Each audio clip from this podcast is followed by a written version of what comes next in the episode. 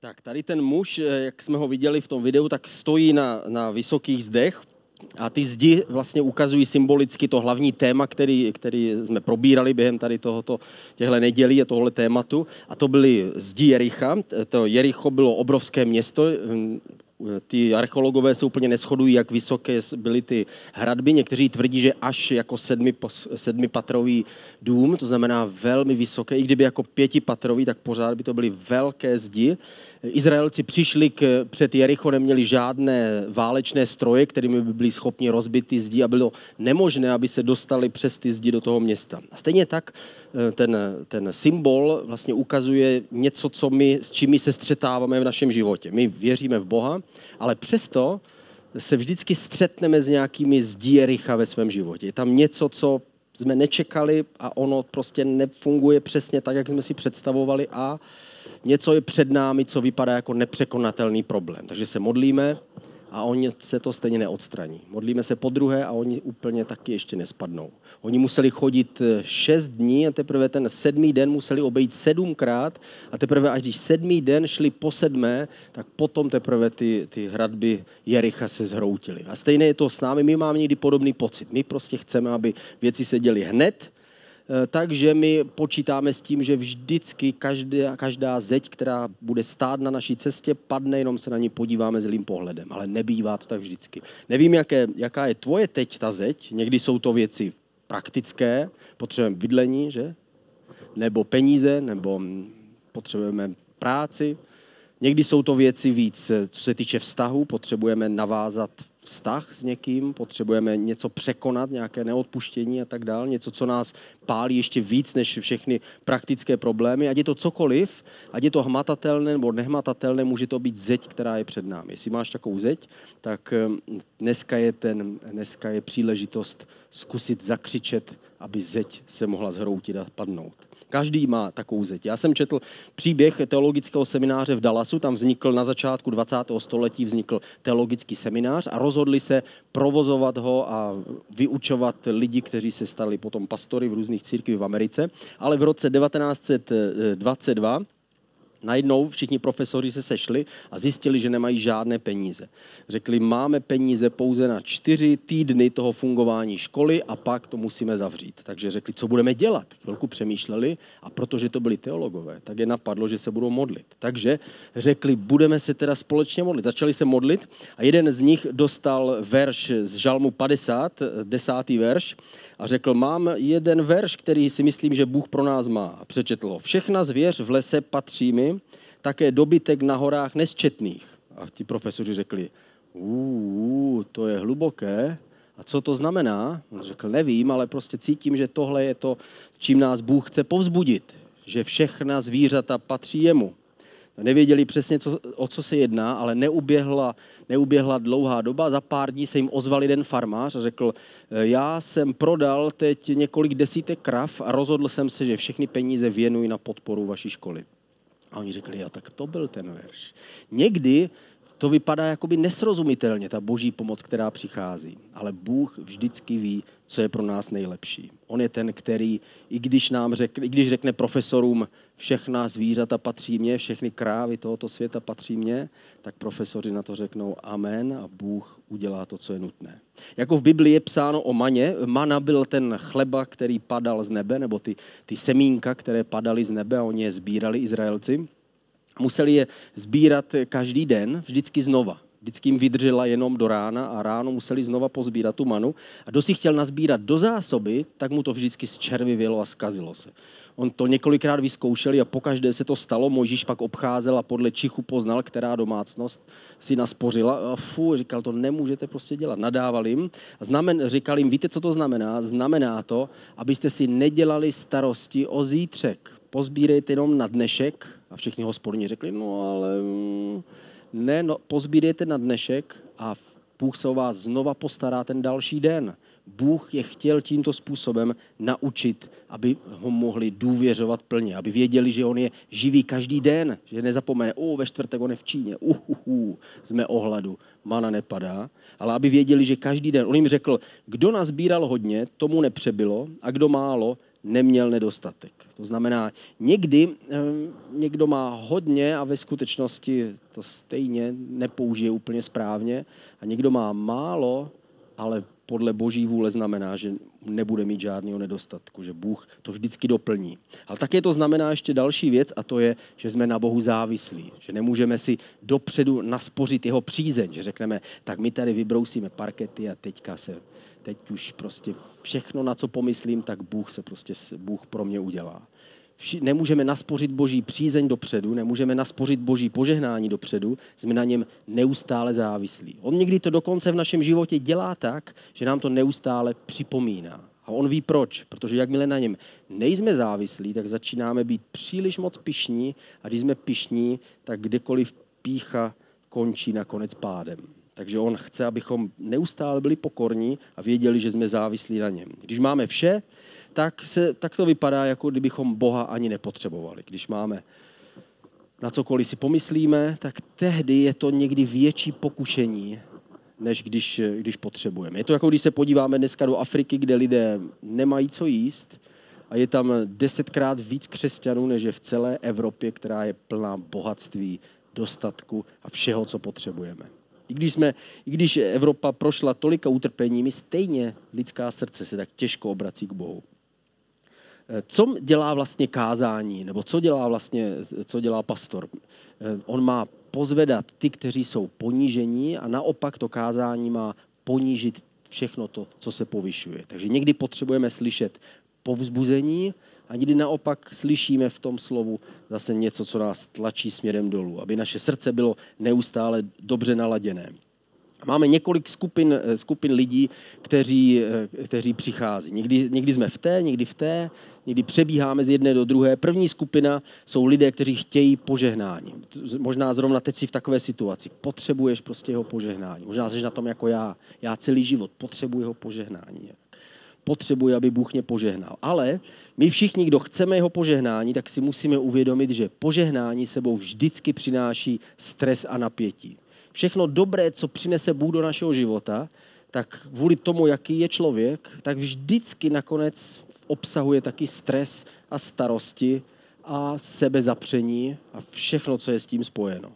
My bychom chtěli, aby požehnání přišlo tak, že prostě se probudím ráno, rozhlédnu se a zjistím, že jsem v nádherné vile, kolem běhají, běhá, běhá služebnictvo a řekli, dobrý den, pane, samozřejmě máte dostatek peněz, tady jste na pláži, už nemusíte nikdy pracovat, budou vám létat pečení holu a tak dále. Takhle si představujeme boží požehnání, takhle si představuje každý, že se mu bude dařit ale není to tak. Každé požehnání sebou přináší stres. Například, když David, eh, David byl mladý, mladý muž a hlídal otcovi ovce a modlil se. Složil dokonce žálm 23, hospodine můj pastýř, nebudu mít nedostatku.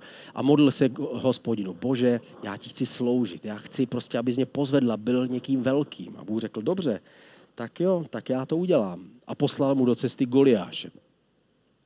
Bůh věděl, že to dopadne dobře, Řekl, vem si cokoliv, jestli budeš mít klacek, tak ho propíchneš, jestli kámen, tak mu prorazíme hlavu. Cokoliv, já to zařídím, jo? to se nemusí starat. Ale je potřeba, Davide, aby si šel. Ale pro, takže pro Boha to nebyl žádný stres, on zná ten konec.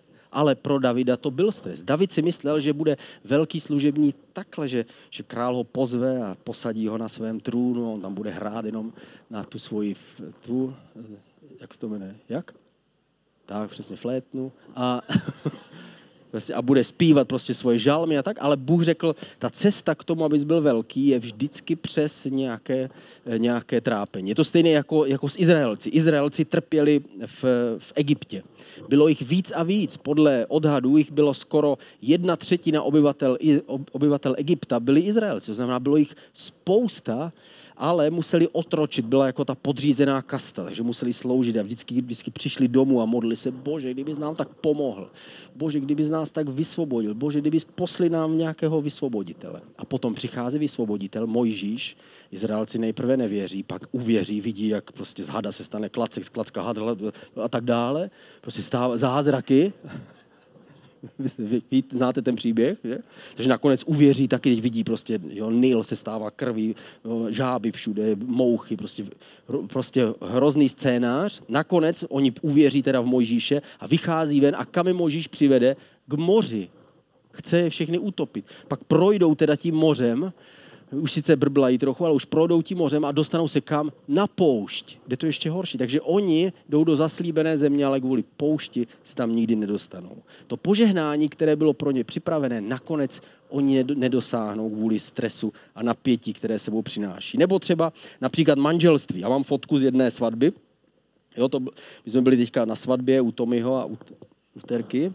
A je tam... Ne, ne, to není jejich svatba, ne, to, Tohle je z Doněcka, nebo od někud.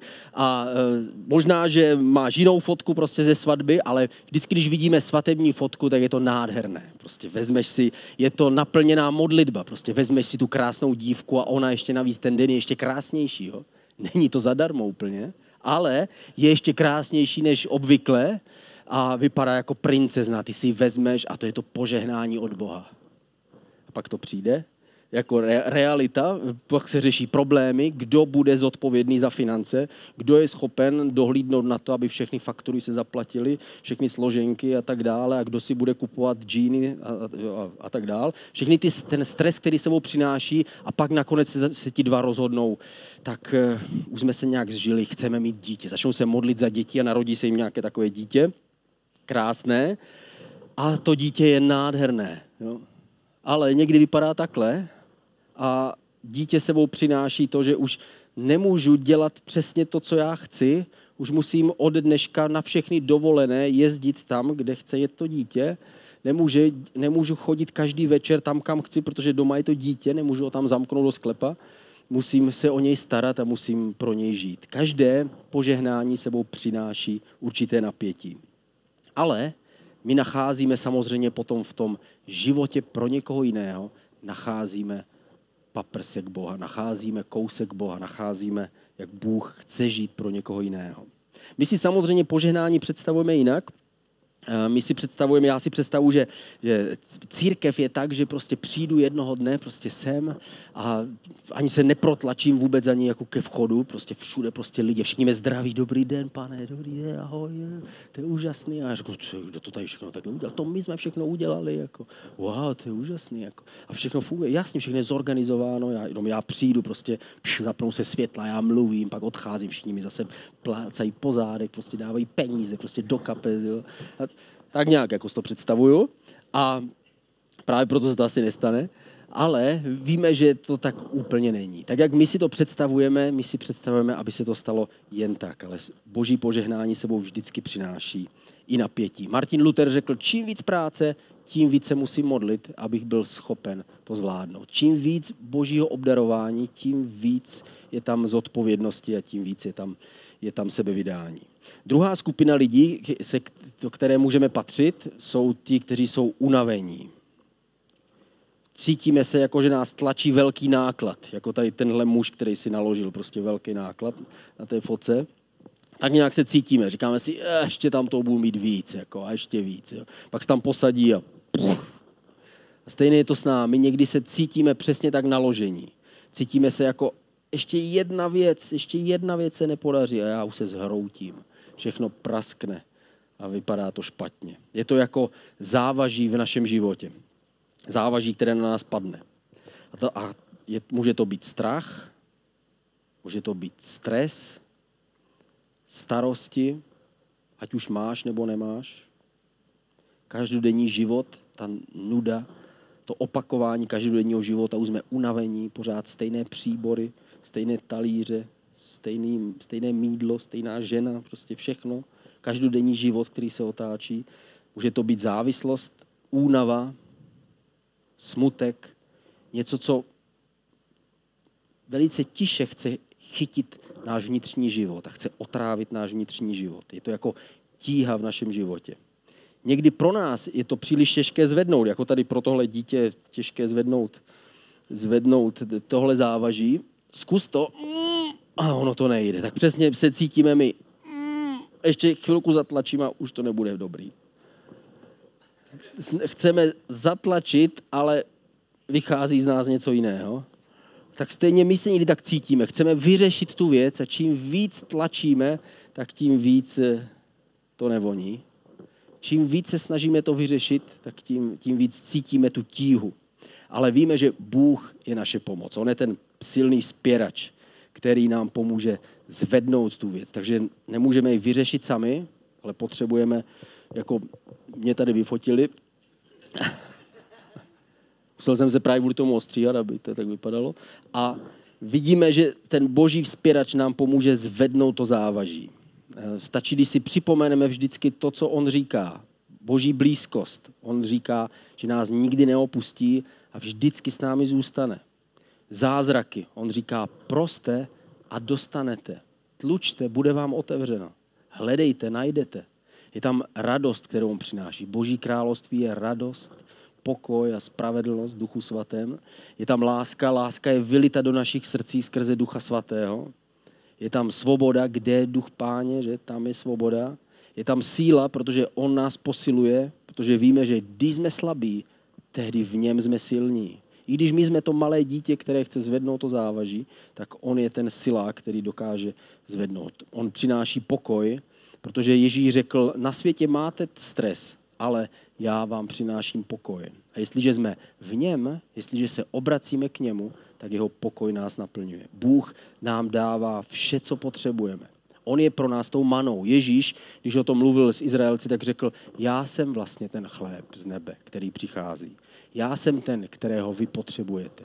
Tam to, to byl jenom chléb, který padl a pak zčervivěl. Ale ten chléb přicházející z nebe jsem já, řekl jim, že?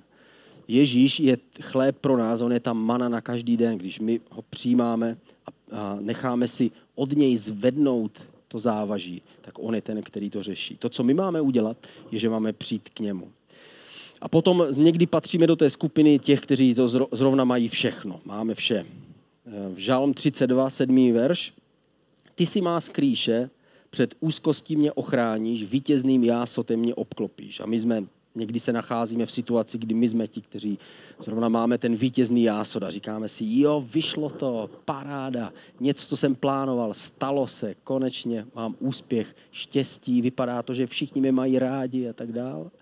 A tehdy eh, pro nás přichází, eh, přichází znova výzva. Co s tím teda máme dělat? A pravidlo, které nacházíme v Biblii, je, máme udělat s tím, co máme, máme to dát k dispozici Bohu a udělat s tím, co můžeme my.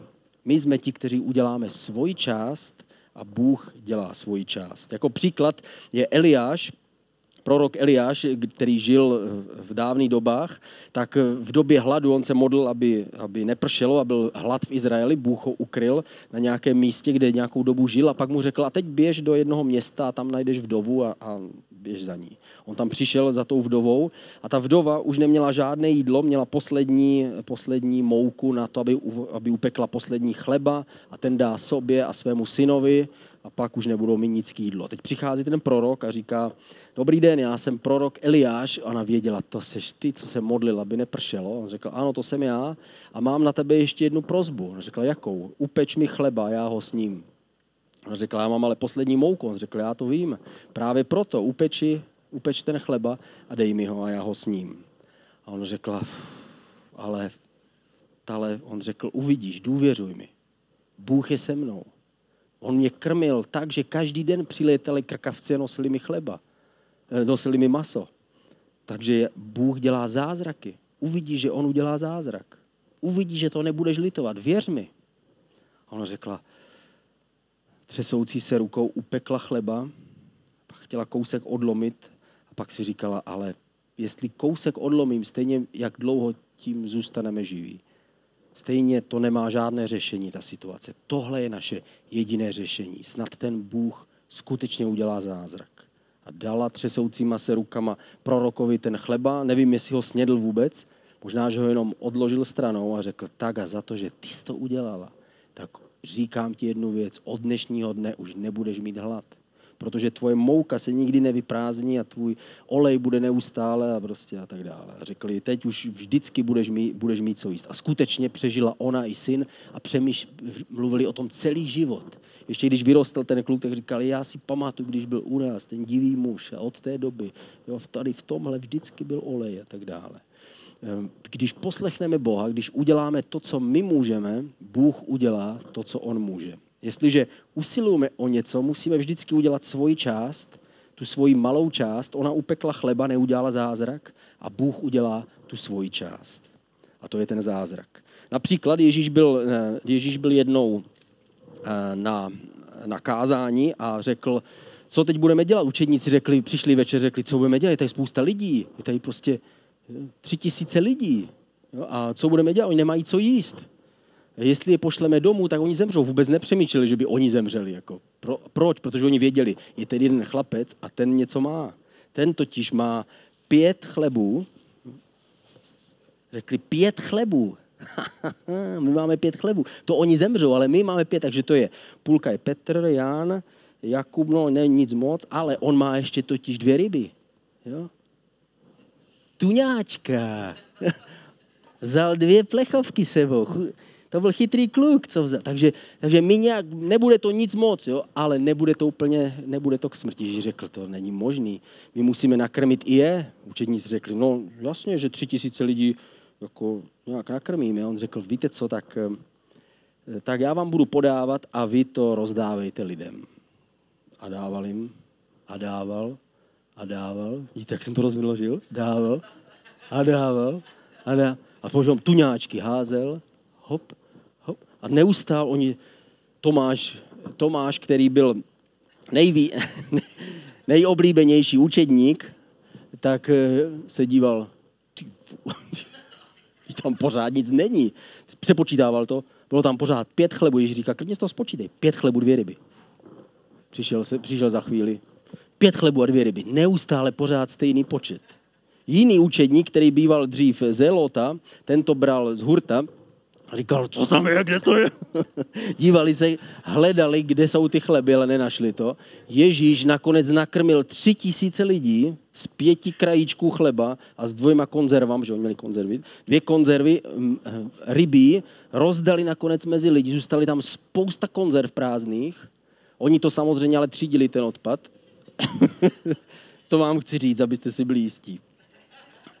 Protože Ježíš třídí odpad. A poslední příběh byl, eh, poslední příklad byl, byl Mojžíš. Mojžíš šel a vedl, eh, vedl Izrael. Už poznal, že to s nimi nebude úplně jednoduché, tak si vzal radši hůl. Tou holí občas odstrkával, odstrkával ty, ty nejdrzejší, když se někdo stěžoval, a pak přišli k, k, k tomu moři. Možíš je vedl a říkal, pojďte se mnou, Bůh nás povede, Bůh nás povede. A teď přišli k rudému moři a Mojžíš čekal, že teď se to stane, teď se postaví kamenný most přes to moře. Nebo teď přijde velká ryba a ta zemře a oni přes tu rybu takhle přejdou, nebo něco prostě se stane, ale ono se nestalo vůbec nic. Jedna vlna, druhá vlna, celý Izrael se zastavil. Ti se zadu říkali, co je, co se děje? Moží stojí u moře. A Moží říkal, bože, co mám dělat? A, a Bůh mu říká, co máš v ruce? On říká, nic. Ne, něco máš v ruce. Nemám nic, bože. Máš v ruce hůl. A že by zase kouzlo s hadem? Poštípáme. no, ale Bůh měl jiné řešení. Řekl, ne, vem tu hůl a udeř s ní do toho moře. A tehdy Mojžíš s tím udeřil. Puh, moře se ot, otevřelo. Uřezl znova, zavřelo. Otevřelo. ne, to tam nebylo, ale, ale, ale je to lákavá představa. Ne, Mojžíš udeřil holí do moře a moře se rozdělilo a Izraelci přešli na druhou stranu. Mojžíš musel použít to, co měl k dispozici. A stejně tak my potřebujeme použít to, co máme k dispozici. Ale když přišel Jozue k Jordánu, když odcházeli s Izraelcema, tak byla jiná situace. Třetí kapitola, 8. až 15. 15. verš. A přikážeš kněžím nesoucím truhlu smlouvy, až dojdete ke kraji jordánských vod, zastavte se v Jordánu. Jakmile Nosiči truhly došli k Jordánu a kněží nesoucí truhlu se nohama dotkli okraje vody, vody se zastavily. Oni přišli, tentokrát to nebylo moře, ale byla to řeka Jordán. A tentokrát Bůh řekl, nemáš v ruce žádnou hůl, takže teď to uděláme tak, že půjdete až k řece a musíte vstoupit do řeky a potom já vás převedu. Takže oni šli, ale tentokrát byli poslušní a nebyl, nemusel to být Jozue, kterým otevírá Jordán, nemusel to být žádný Mojžíš, který před nima šel, ale dneska to byl celý Izrael, který a první kněží vstupovali do Jordánu. První udělal první krok, druhý krok. A když měl po kolena vody, najednou voda se zastavila a zůstala stát. A oni přešli jako jejich otcové kdysi dávno. Ehm, udělali to, co mohli, aby Bůh udělal to, co mohli. Co udělal Mojžíš? Udeřil, udeřil holí do vody. Co udělali Izraelci? Vstoupili do řeky, jak jim řekl Bůh. Malé kroky, ale pokud jsou inspirovány Bohem, pak Bůh udělá zázraky. Ehm, pojďme se podívat na jeden praktický příklad. Je to příběh jednoho jednoho eh, člověka z ICF z Curychu. Je to truhlář, který popisuje svůj příběh, jakým způsobem on prožil boží požehnání ve svém životě. On, on toužil, on, už to uslyšíte, toužil potom začít podnikat, ale nevěděl, jak do toho vstoupit. Eh, mluví tam o dobrovolnické práci, jenom abyste to pochopili, o čem tam mluví. Eh, v ICF v Curychu mají takzvaný Dream Lab, to je taková, to s tím přišel jeden člověk s takovou vizí, že budou mít dílnu, ve které můžou dobrovolníci si dělat, eh, dělat pomoc pro, pro svobodné maminky a pro lidi, kteří potřebují. Navíc tam může každý přijít a vyrobit si tam něco sám pro sebe. Eh, a tenhle muž tam začal pomáhat, dělal tam dobrovolnickou pomoc a zároveň stavili kulisy pro muzikály, které, které v Curychu často, často pořádají a pak ho to přivedlo krok za krokem dál. Pojďme se podívat na to video. Zimmermann habe ich eigentlich angefangen, habe die Lehre gemacht, zehn Jahre auf dem Beruf gearbeitet und dann habe ich gemerkt, das ist nicht so, nicht so meins. Ich will lieber ein bisschen genauer Richtung Möbeldesign. Ich habe dann darum eine Schreinerlehre noch zusätzlich gemacht und dann nach dieser Lehre ähm, Arbeitsvorbereiter. Und dort habe ich mich schon öfter mal damit auseinandergesetzt, soll ich äh, mich selbstständig machen. Was heisst das, was bedeutet das, was kostet das und, und was braucht es alles dazu. Eigentlich rausgekommen ist, ja, ich will es machen, aber der Zeitpunkt ist noch nicht dran. Ja, eigentlich habe ich nachher als äh, Arbeitsvorbereiter dann geschafft in einer Firma. Habe dann eigentlich einfach während dieser Zeit noch mal gemerkt, irgendwie will ich gleich noch ein bisschen mehr Sinn in dieser Arbeit sehen. Zu dieser Zeit habe ich dann den Malo kennengelernt. Er hat mir erzählt von seinem Traum, eine Werkstatt zu haben. Aus dem heraus ist eigentlich dann das Dreamlab entstanden, wo ich äh, als Volunteer mitgearbeitet habe, 20% in der Woche. Ich habe dann dort Kulissen gemacht für den ICF. Ähm, Esther und Dryland Musical haben wir gebaut mit Volunteers und, und ich auch als Volunteer. Und ja, das hat mega Spaß gemacht und ich habe dann ja, eigentlich dort gefunden, es wäre cool, mich selbstständig zu machen. Und dann nachher habe ich angefangen, Schritt unternehmen, überlegen, wie man das könnte machen könnte, umgeschaut nach Räumen und dann ist eigentlich herausgekommen, dass die Halle nebendran, gerade neben dem Dreamlab, die haben Vertrag frühzeitig austreten und ja, das ist für mich ist das wie so, Gott hat die Türen aufgemacht. Gleichzeitig hat dann ein, ein Schreinerkollege, der pensionierten Alter ist, hat mich gefragt, ob ich seine Maschinen übernehmen will. Eigentlich hat mir seine ganze Werkstatt gratis zur Verfügung gestellt wollen. Und ich bin Schritt gegangen und, und Gott hat die Türen aufgemacht. Und das ist für mich ein riesen Wunder. Und darum ist eigentlich die Entscheidung, dann ist die so gekommen. Jetzt ist, ist Zeit. Besser wird es, glaube ich, nicht mehr, die Chance, um selbstständig zu werden. Und, und darum habe ich jetzt den Schritt gewagt.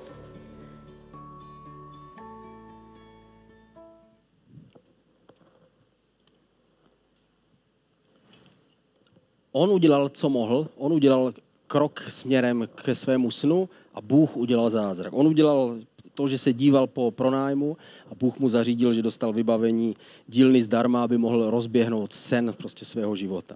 Když dělám, co můžu, Bůh udělá, co může udělat jenom On. Já ale musím udělat tu svoji část. Musím zjistit, co po mně ta situace vyžaduje. Co je to maximum, co můžu udělat. Co můžu dělat pro to, abych dosáhl toho snu, když dělám směrem k tomu cíli všechny potřebné kroky z celého srdce, spolehnu se na Boha, Bůh udělá to, co může udělat On. 2. Korinským 9. kapitola 6. verš říká, říkám vám, že kdo skoupě rozsévá, bude skoupě sklízet, ale kdo rozsévá štědře, bude sklízet štědře. Ten, kdo dává, ten, kdo dává svůj čas, svůj energii, ten, kdo dává, co může směrem ke svému snu, tak ten to je ten, který sklízí. My eh, samozřejmě dáváme sami sebe. Dáváme svůj čas, svůj energii, svůj sílu. Eh, já mám, já mám teď taky takové, takové zdi kolem Jericha, protože potřebuji eh, rozšířit svoji práci, kterou dělám, protože mi jedna část skončila a potřebuji začít novou, musím začít novou část a stojím před, tím, před, před těma zdma Jericha, které se zdají vysoké, ale my víme, že stejně, když uděláme, co můžeme, Bůh je ten, který zařídí, aby ty zdi se zřítily. Já jsem v Praze, když jsem, když jsem pracoval v církvi, tak si pamatuju, jak jsem eh, jednou, eh, my jsme opravili loď, že, a já jsem natíral, něco jsem tam natíral, protože já furt natírám, nebo něco prostě, to je můj životní prostě prokletí, eh, osud, požehnání. A tak jsem to dělal a zrovna tam k té lodi přijel někdo nějakým fárem, nějaký prostě člověk a díval se tam a já jsem si říkal, o, tyjo, jako, tady on tady si jezdí v autě a tady prostě natírám. A pak uběhla nějaká doba, já jsem, já jsem skončil tu službu a říkal jsem si, tak prostě to by bylo hezky, kdyby, kdyby prostě Bůh nějak se mi dařilo nebo něco, mohl udělat nějaký krok. A ne, netrvalo to dlouho a dostal jsem novou, novou Audi, kterou jsem jezdil, a nejenom jednu, ale jednu za druhou. A říkal jsem si, tyjo, jestliže já pomáhám Bohu a Bůh dá tohle, tak až to budu dělat v Brně, tak to, to chci vidět. Jako to prostě, jestli v Praze Audi, tak v Brně bude. Prostě něco? Vás napadá? Jestliže děláme, co můžeme, Bůh dělá, co může. Jestliže my uděláme všechny potřebné kroky, Bůh je ten, který udělá taky všechny potřebné kroky. 2. Korinským 9. kapitola 10. verš. Ten, kdo dává zrno k rozsévání i chléb k jídlu, opatří a rozmnoží vaši sedbu a dá dozrát plodům vaší spravedlnosti. Bůh je ten, který dává výsledek. Bůh je ten, který nakonec nám musí pomoct, zvlášť když je touto nepřekonatelné věci, ale my musíme udělat, co je v našich silách. A jestliže to je málo, musíme přidat ještě trochu víc. A jestli to je málo, ještě trochu víc. A když my uděláme tu svoji lidskou část, Bůh udělá tu svoji. V Jozue v 6. kapitole 20. verš, a ten je poslední, zazněly trouby a lid začal křičet. Jakmile lid uslyšel troubení, a vyrazili mohutný pokřik. Hradby se zhroutily a lid vnikl do města. Každý tam, kde byl, tak město dobili. Oni zatroubili, když chodili kolem Jericha, oni zatroubili a z, zavolali ten mocný pokřik. To byla ta jejich část. Jejich část bylo troubit na trubky a křičet. Uá!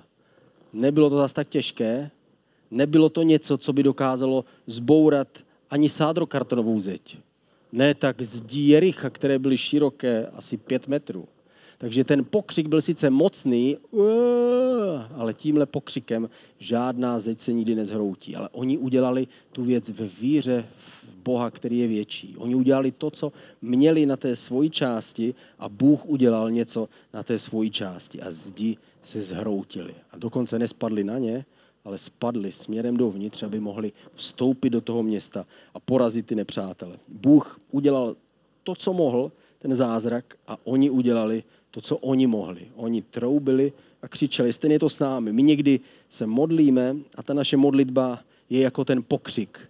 Je to jako jenom něco, co nedokáže přinést žádný zázrak. Něco, co nedokáže prorazit žádnou zeď. Zdá se to, že to vyskneme a už to je zapomenuto a je to pryč. Ale víme, že když my uděláme tu svoji část, on udělá tu svoji část. My máme udělat ty svoje kroky, aby Bůh mohl udělat ty jeho. A ty jeho kroky jsou větší než naše a on vždycky je na naší straně. Pojďme se společně modlit.